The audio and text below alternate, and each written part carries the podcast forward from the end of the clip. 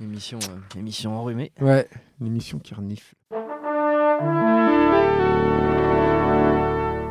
Bonjour. C'est moi Orson Welles. J'aime pas trop les voleurs et les fils de pute. Salut, c'est Nos Ciné, votre rendez-vous hebdo avec le cinéma qui aujourd'hui voit double ou presque pour causer de Legend, non pas celui de Ridley Scott, mais le nouveau film de l'attachant Brian Helgeland avec une paire de Tom Hardy, deux pour le prix d'un. C'est sympa, l'occasion pour nous de remonter un peu le fil de la filmo d'Helgeland et de causer notamment de Payback et de son inoubliable avalanche de Mandal. Pour parler de tout ça autour de la table ici à l'Orangerie Studio, deux faux jumeaux de la cinéphilie pure, Julien Dupuis, salut Julien. Ah, bonjour. Et Stéphane Moïsaki, salut Stéphane. Salut Thomas. Allez, c'est Nos Ciné épisode 36 et c'est parti. Monde de merde. Pourquoi il a dit ça? C'est ce que je veux savoir. Legend, c'est donc l'histoire vraie à la base des jumeaux Cray, Ronald et Reggie, deux mafieux anglais dans l'Angleterre des années 60, incarnés l'un et l'autre donc par Tom Hardy, qui vont grimper les échelons du crime organisé avant d'être rattrapés par la justice et les petits problèmes mentaux d'un des deux frangins, légèrement psychopathe sur les bords. Aux côtés de ce double Tom Hardy, donc on retrouve Emily Browning, David Tulis, Chess Palminteri ou encore Paul Bettany, et le tout, on l'a dit, on va le redire sous la caméra de Brian Helgeland.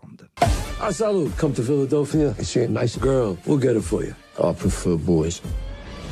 Italians. Sometimes Greek, but I am not prejudiced. you got some balls to admit that, kid.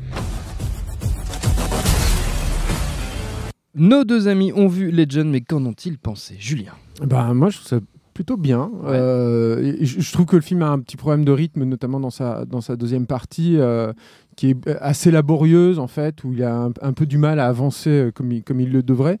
Euh, moi, ce, qui- m'a particulièrement plu dans le film, c'est euh, ce triangle affectif. euh, plus qu'amoureux, hein, entre les deux jumeaux et Emily Browning, le personnage d'Emily Browning.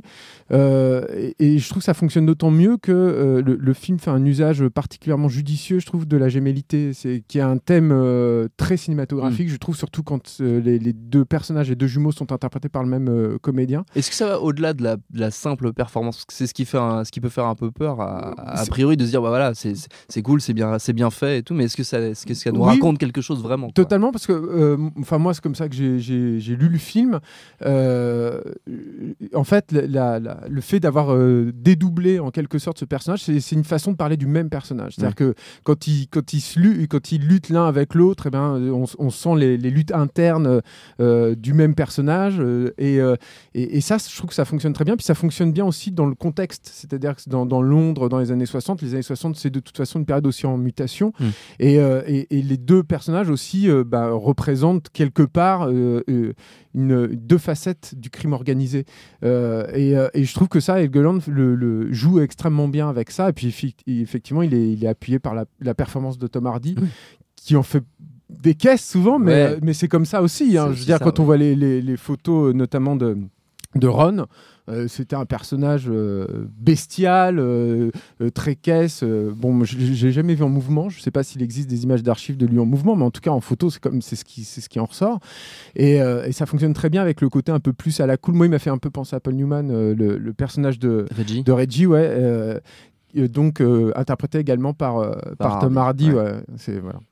Stéphane Euh, ouais, bah, et, euh, moi aussi j'ai beaucoup aimé. Et, euh, je rejoins ce que dit Julien parce qu'il faut savoir aussi un truc avec Brian Helgeland, c'est que c'est un, réalisateur solide, mais c'est surtout un excellent scénariste à Oui. la base. Donc en fait, euh, l'écriture de, de Legend est, est- est super bien, bien déployée. euh.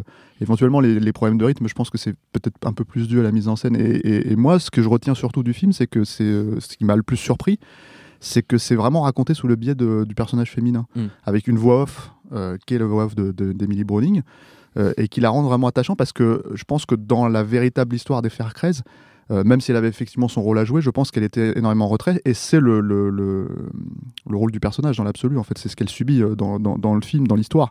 Euh, donc l'idée de la mettre en avant par rapport à ces deux jumeaux-là, c'était effectivement une, une excellente idée.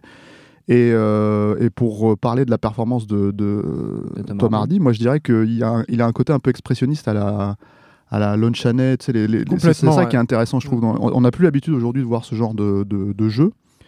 Euh, bon, toute proportion gardée, moi ça m'a fait penser un peu à, à, à la bonne époque de Nicolas Cage aussi, où il Mm. y avait des vrais risques en fait qui étaient pris, euh, où tu pouvais te casser la gueule avec ce genre de personnage-là, mais en fait ça fonctionnait très bien parce que le type allait à fond dans, dans son, dans son jeu, quoi. Tu penses à quel euh, film Ouais, euh, pff, je, j'ai pas, je, je pense à Face Off, je pense à plein Mm, de, plein de films différents, hein, mais, euh, mais euh, c'est Nicolas Cage, quoi. Ouais, Tu vois, bah oui, c'est, oui. c'est tout ce que tout ce que les gens n'aiment plus aujourd'hui chez lui, qui était à l'époque, euh, à l'époque complètement dingue quand il était bien Mais utilisé. totalement grandiloquent et à la fois où tu sais pas si tu dois rire ou, euh, être effrayé ou- par ouais, le voilà, personnage, c'est ça. quoi. Ce qui, Ouais. ce qui fonctionne extrêmement bien effectivement avec le personnage de Ron. Et il y a, il y a- donc il y a un vrai côté euh, un peu opératique et casse-gueule qui, est- qui est plutôt bien géré.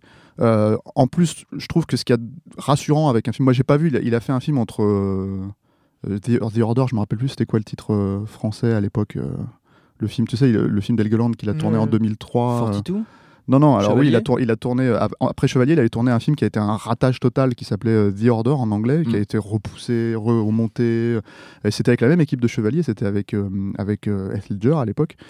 Et, euh, et c'était un vrai ratage. Moi qui, moi qui sortais de Chevalier et de Payback, j'étais vraiment très déçu par le film. Quoi. Et il a pas tourné pendant des années. Il, il s'est remis à l'écriture, il a écrit Mystic River, tout ça. Il a fait 42, qui est un, euh, sur Jackie Robinson, Mm. le, le- le joueur de baseball, Baseball, euh, ouais. noir américain qui, qui a brisé les, les- certains tabous dans les années 40-50. Et, euh, et ça, c'est pas du tout sorti chez nous, vu le sujet. Euh, c'est sorti, je crois, en VOD euh, uniquement. Exactement, voilà. uniquement. en Euh, et j'ai pas, j'ai pas encore eu le temps de rattraper le film. Donc du coup, pour les spectateurs français, re- le revoir revenir avec Légende, c'est plutôt, c'est plutôt une bonne forme, c'est plutôt rassurant, quoi. Mais en même temps, c'est assez dommage. Moi, j'ai vu 42 pour le coup, et c'est assez dommage de ne pas avoir vu 42 avant de voir Legend, en fait, parce que ce sont deux films qui fonctionnent ensemble.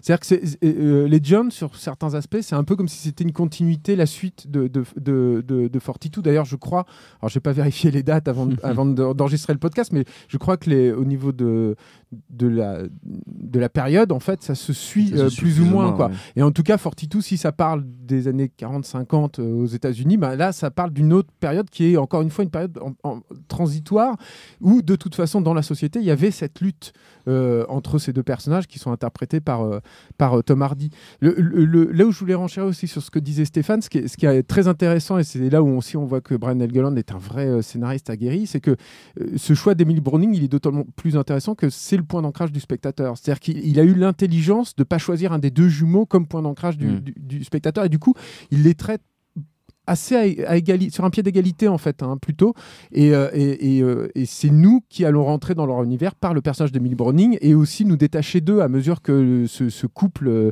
dysfonctionnel euh, commence à dérailler et ça fonctionne extrêmement bien moi je trouve au, au cours du film Et ça, c'est une pure logique thématique de scénariste, c'est-à-dire que effectivement, quand tu pars du principe que quand, les expériences que les gens peuvent avoir avec les jumeaux, c'est, enfin, les clichés, on va dire entre guillemets des Oui. jumeaux, c'est de dire ils ont leur propre langage, ils se comprennent eux-mêmes, ils sont, etc., etc. Et effectivement, l'idée de faire rentrer le spectateur à travers un autre personnage, c'est, c'est un- une idée de scénariste euh, forte, qui moi je trouve est extrêmement payante ici.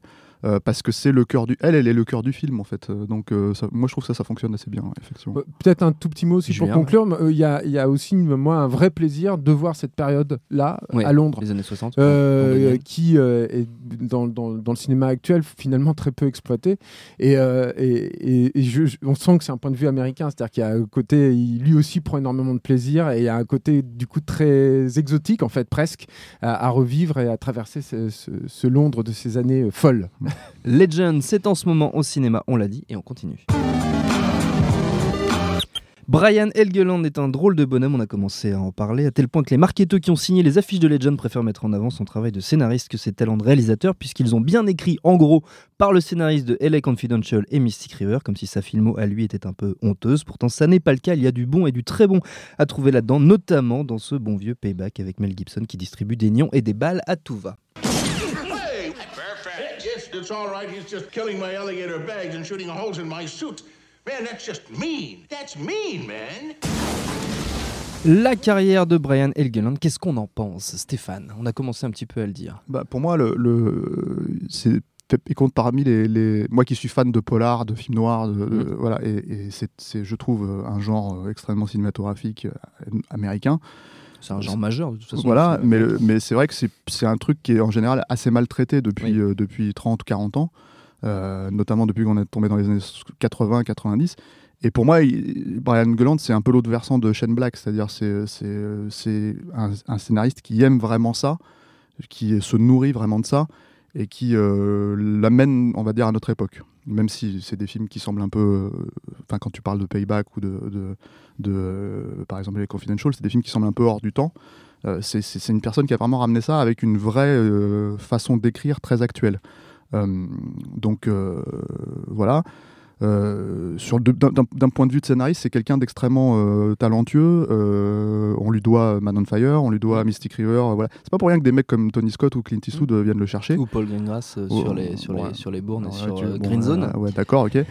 ça fait partie certes, de sa certes. carrière. Ouais. Non, non, mais je dis pas le contraire. Mais non, je ne mettrais pas tu Tony Scott et Paul Greengrass dans la- ou Clint Paul Eastwood, Greengrass, voilà. mais euh, il, Mais, il a quand même participé à ces films. Donc voilà, donc c'est, mais c'est un type qui a commencé, je crois, avec des petits films d'horreur. Mais c'est, en fait, moi, il me fait un peu penser à Frank Euh, et c'est assez marrant parce qu'ils ont, ils ont un Frank petit peu. qui a adapté notamment euh, trois fois Stephen King au cinéma. Et voilà, exactement, qui a fait Les Évadés, euh, La Ligne Verte, euh, euh, The Mist. The Mist, ouais. Euh, euh, C'est-à-dire qu'ils ont commencé tous les deux dans les années 80, ils ont commencé de la même façon, ils ont écrit tous les deux un Freddy. Euh, Darabont, il a écrit Freddy 3, euh, lui, il a écrit le quatrième. quatrième. Euh, D'ailleurs, il- c'est Robert Englund lui-même Qui est venu le chercher, ont- exactement. ils ont- il a écrit son, le film qu'a dirigé euh, Robert Englund. Bah voilà, tu nom pas besoin de m'échappe. moi, Thomas, en 900, fait. 976 Ouais, Evil. c'est ça, ouais, Voilà. C'est ça, 976. Euh, et, et, euh, en franglais. Et c'est un, c'est un grand euh, professionnel d'Hollywood dans, dans tout ce que ça a de plus noble, c'est-à-dire que il est, euh, il est nourri d'un certain classicisme. euh, il, ne, il, il a une, une approche du genre, du cinéma de genre en général, qui est euh, tout à fait noble aussi. euh, c'est-à-dire qu'on sent que chez lui, il n'y a pas de hiérarchie vis-à-vis de ça. Et même si, euh, de son propre aveu, il dit souvent que ben, être scénariste à Hollywood, c'est un combat constant Mm. euh, contre évidemment les producteurs, mais aussi même contre les, contre les réalisateurs. Il a eu quelques expériences assez malheureuses, lui, euh, euh, là-dessus. Eh ben, il est parfaitement à sa place, puis il est très respecté. C'est aussi, alors ça on le sait peut-être un peu moins, mais c'est un script doctor assez, assez Mm. réputé. Et il a, voilà, il a, il a une, une très très belle réputation là-dedans. Il paraît que c'est, moi j'ai jamais lu ses scénarios. euh, mais euh, il paraît que c'est euh, c'est toujours nickel chrome. Que c'est Thomas Toole qui avait dit que quand il avait reçu le, le script de, de Fortitude, il a dit bon, ok, c'est prêt à tourner, il n'y a rien à refaire c'est nickel chrome, etc. Et je crois que c'est une des, des raisons qui, qui lui ont valu de travailler avec, avec Clint Eastwood aussi, qui apprécie pareil son côté un peu sec, Mm. mais aussi professionnel et extrêmement carré. Mais en tant que réalisateur, on le reconnaît pas encore totalement, j'ai l'impression. Bah, je pense que de toute façon, déjà, elle- quand tu commences avec un film comme Payback, qui est Mm. déjà pour moi un film hors du temps, à l'époque, il a été vendu comme l'arme fatale euh, X, quoi, Mm. Euh, alors que c'est pas du tout l'arme Mm. fatale. Ah, Euh, que le film a eu des problèmes de, de production Oui. euh, assez gros. hein. Il y, a, y, a, il y a eu un director's cut euh, qui est sorti des années après, qui est la version plus la version de, de que, que, que celle donc de Mel Gibson et de Paramount euh, sur, euh, dans, le, dans le cadre du premier montage qu'on connaît qui est sorti en salle ici. Mais euh, quand tu commences avec ce genre de problème, je pense que c'est difficile d'effectivement de, de, de s'asseoir et de dire voilà, on est un réalisateur affirmé. euh, voilà. Chevalier, ensuite, il, il- continue avec Chevalier, A Night's Tale, qui euh, n'a dans les faits rien à voir avec, euh, avec Payback, mais qui, euh, comment dire, enfin, moi je trouve dévoile vraiment la personnalité de le côté un peu. quand, je, le- quand je le compare un peu à Shane Black, c'est un peu ce côté aussi tongue in cheek, euh, mais sans avoir l'air d'y toucher. Les gens, avec Tarantino, les gens ont tendance à dire voilà, c'est du cinéma un peu de second degré, tout ça. C'est pas Mm. vrai en fait, c'est juste des mecs qui jouent avec des, des gammes de, de, de, de genres en fait et de. Et de et de d'avoir enfin ils, utilisent un peu le enfin moi c'est le second degré j'aime pas ce terme mais ils utilisent un peu l'humour en fait pour essayer de faire ressortir certaines situations ce qui fonctionne très bien dans Payback aussi hein. Euh, Chevalier pas fondamentalement différent dans son utilisation de l'humour Euh, Et qui est pareil, il nourrit aussi du- d'un certain classicisme de l'âge Oui, d'or hollywoodien. voilà. C'est-à-dire Ouais. que Chevalier, euh, quand Stéphane parlait de, de, de transposer tout ça dans, dans un- une écriture contemporaine, euh, Chevalier, c'est un peu, je sais pas moi, Ivanhoe, ce genre de choses, euh, mais, euh, mais fait au goût, du, au goût du jour et avec d'ailleurs le même décalage euh, au niveau de l'adaptation temporelle. C'est-à-dire que finalement, la, la reconstitution historique, on en a que faire à partir du moment où ça peut parler aux, gens de. parce qu'il faut dire il faut dire qu'il utilise aussi la musique de façon euh, Ouais, très spécifique dans, dans, joue Chevalier. Avec Mais ça, c'est un truc, c'est très intéressant parce que la musique dans, dans Chevalier et dans Legend d'ailleurs, mais bon, dans Legend, c'est beaucoup plus fondu dans la, dans la narration, euh, révèle l'état d'esprit des personnages. Quoi. Et, euh, et, euh, ça, c'est là où tu le retrouves aussi dans, dans, dans Legend, hein, le, le- réalisateur. Et le truc, c'est qu'il tente des petits trucs comme ça qui sont un peu casse-gueule, donc c'est pour ça que les gens ont tendance à dire voilà, c'est du second degré, c'est. Ah d'accord, j'ai compris, c'est de l'humour, tu vois, ils, se détachent un peu. Au contraire, c'est des, des- je trouve Shane Black, Tarantino, ces mecs-là, c'est des mecs qui, qui utilisent ce biais-là pour rentrer vraiment dans leurs histoires. Et bon, quand ils se cassent la gueule, comme c'est le cas dans The Order, là, qui était c'est difficile d'en parler de ce film parce que c'est tellement, faudrait vraiment pour le coup savoir ce qui s'est passé parce que c'est un vrai film à problème euh, encore plus que, que Payback. Euh, parce que Payback, en re- le film en ressort, euh, enfin ça reste un, un bon film, quelles que soient les deux versions Oui. qu'on regarde. Moi personnellement, j'ai énormément de plaisir à voir Payback. C'est un film, tu, tu me le mets, je le regarde en entier euh, et je peux le voir euh, deux, trois fois par mois. En fait, c'est vraiment un film hyper plaisant, enfin un Oui. vrai plaisir quoi. Oui. Et, euh, et euh, The Order, c'est exactement l'inverse. C'est- C'est c'est- c'est infernal, quoi. C'est euh, Ça ne fonctionne jamais. L'humour tombe complètement à plat. Et pourtant, c'est un, c'est un univers assez sombre. C'est un film qui se passe. euh, ah, tu- t'en rappelles un peu ou pas? C'est terrible. Hein. Tu l'as- ah, pas vu à l'époque? Tu l'avais pas vu en projet avec nous? Euh, C'est un truc qui se passe dans les années euh, euh, 1500. euh, euh, c'est une espèce de murder mystery dans, dans, dans un, dans un, dans un, avec des, des curés. Enfin, c'est vraiment un truc très bizarre, quoi. Et c'est complètement tombé dans l'oubli. Euh, et il y avait cette tentative, encore une fois, de marier l'humour. Et voilà. Et on sait qu'ils avaient coupé des scènes un peu graveleuses. Il y avait un personnage qui était homo, un curé qui était homo. Enfin, il y avait des trucs comme ça qui ont été complètement coupés. Donc, ça serait vraiment intéressant d'inter- d'interviewer Helgeland pour lui poser des questions sur ce qui s'est passé. Et je pense que lui s'est arrêté à ce moment-là quand euh, effectivement il, est, il a été appelé par Eastwood pour Mystic River, pour Mm. Bloodwork, quand il a fait Man on Fire qu'il voulait réaliser, mais bon, il a laissé à Tony Scott parce qu'il s'est dit ok, je... voilà. je- Mais euh, voilà. Et, et, et- et du coup, je pense que ce euh, talent de scénariste, ce- là où- sur le- la raison pour laquelle il est reconnu, c'est effectivement voilà, il a eu l'Oscar pour LA Confidential. Il a quand même adapté, c'est quand même tentaculaire d'adapter euh, Elroy au cinéma. ouais, et voilà. Oui. Euh, a- surtout ça, quoi. Certains s'y sont cassés les dents Ouais, très très violemment. Voilà, Bah, et tous. Voilà. Et c'est la très grande qualité de, de Les Confidential d'ailleurs. hein. C'est pas la réalisation, c'est euh, Mmh, c'est- pour moi les le deux grandes qualités, c'est le scénario et le, casting de, ces films-là, quoi. La lumière aussi quand même de Spinotti. Mais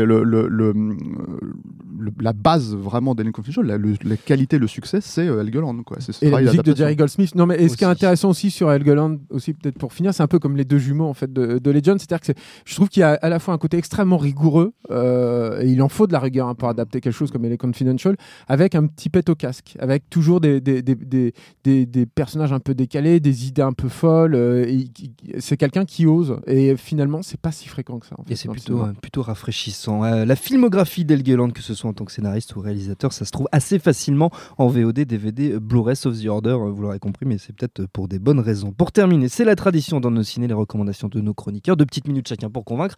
On va essayer de rester dans le thème euh, Helgeland, de film de mafieux, salade de doigts, etc. etc. Julien. Euh, moi, je vais vous conseiller un, un petit documentaire Ouais. euh, qui dure à peu près une quarantaine de minutes, qui est visible gratuitement en ligne. C'est facile à trouver.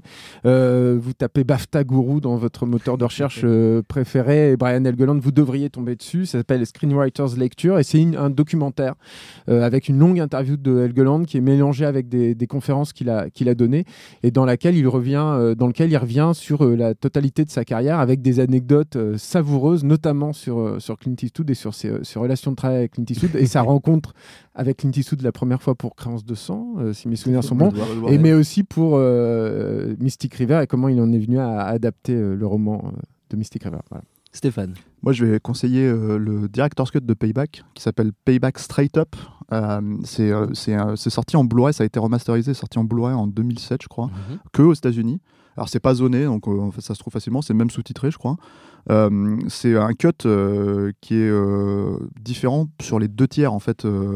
Enfin, sur un tiers, le tiers final du film. Il y a Ouais. notamment la fin complètement qui a changé.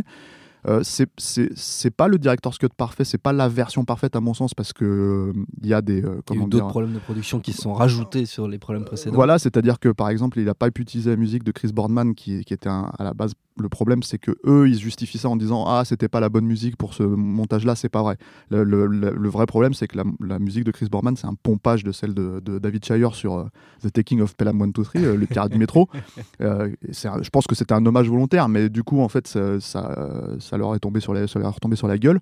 Et du coup, là, ça fait un peu musique de série télé des années euh, 80. Donc, c'est pas terrible. Ça a été fait un peu à l'arrache, quoi.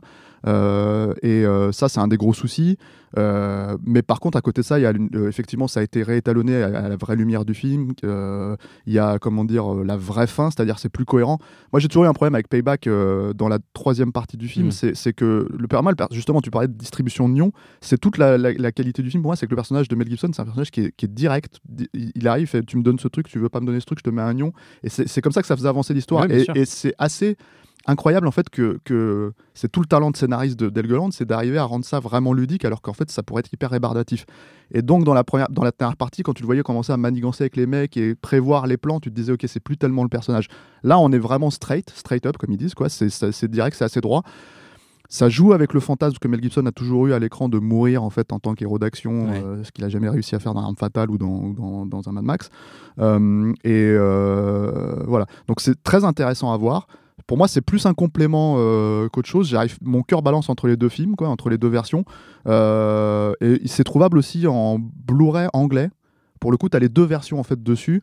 Euh, pour, je pense, une poignée de, de livres, quoi. Donc voilà. Et c'est vraiment, je conseille. intéressant euh, à, à comparer. Voilà, je conseille cette version euh, pour les fans de Payback, quoi. Très bien, notre temps est écoulé. Merci à tous les deux. Merci à Julie à la technique et à l'Orangerie Studio pour l'accueil prochain. Nos ciné, c'est dans une semaine. On prendra le temps de rattraper un très beau film sorti en ce début d'année, Le Garçon et la Bête de Mamoru Osoda. D'ici là, vous nous retrouvez un peu partout sur le net, SoundCloud, iTunes, Deezer, Facebook, Twitter, YouTube. On s'appelle Nos ciné à chaque fois. N'hésitez pas à commenter, même si c'est pour nous dire qu'on raconte que des conneries. Ça nous fait quand même plaisir de savoir que vous êtes fidèles au poste. D'ici là, on vous dit à la semaine prochaine. Salut, c'est Jean Z, No Game, le podcast jeux vidéo. C'est à retrouver tous les mercredis sur iTunes, SoundCloud, Deezer, YouTube, Facebook, Twitter, le podcast jeux vidéo. À mercredi.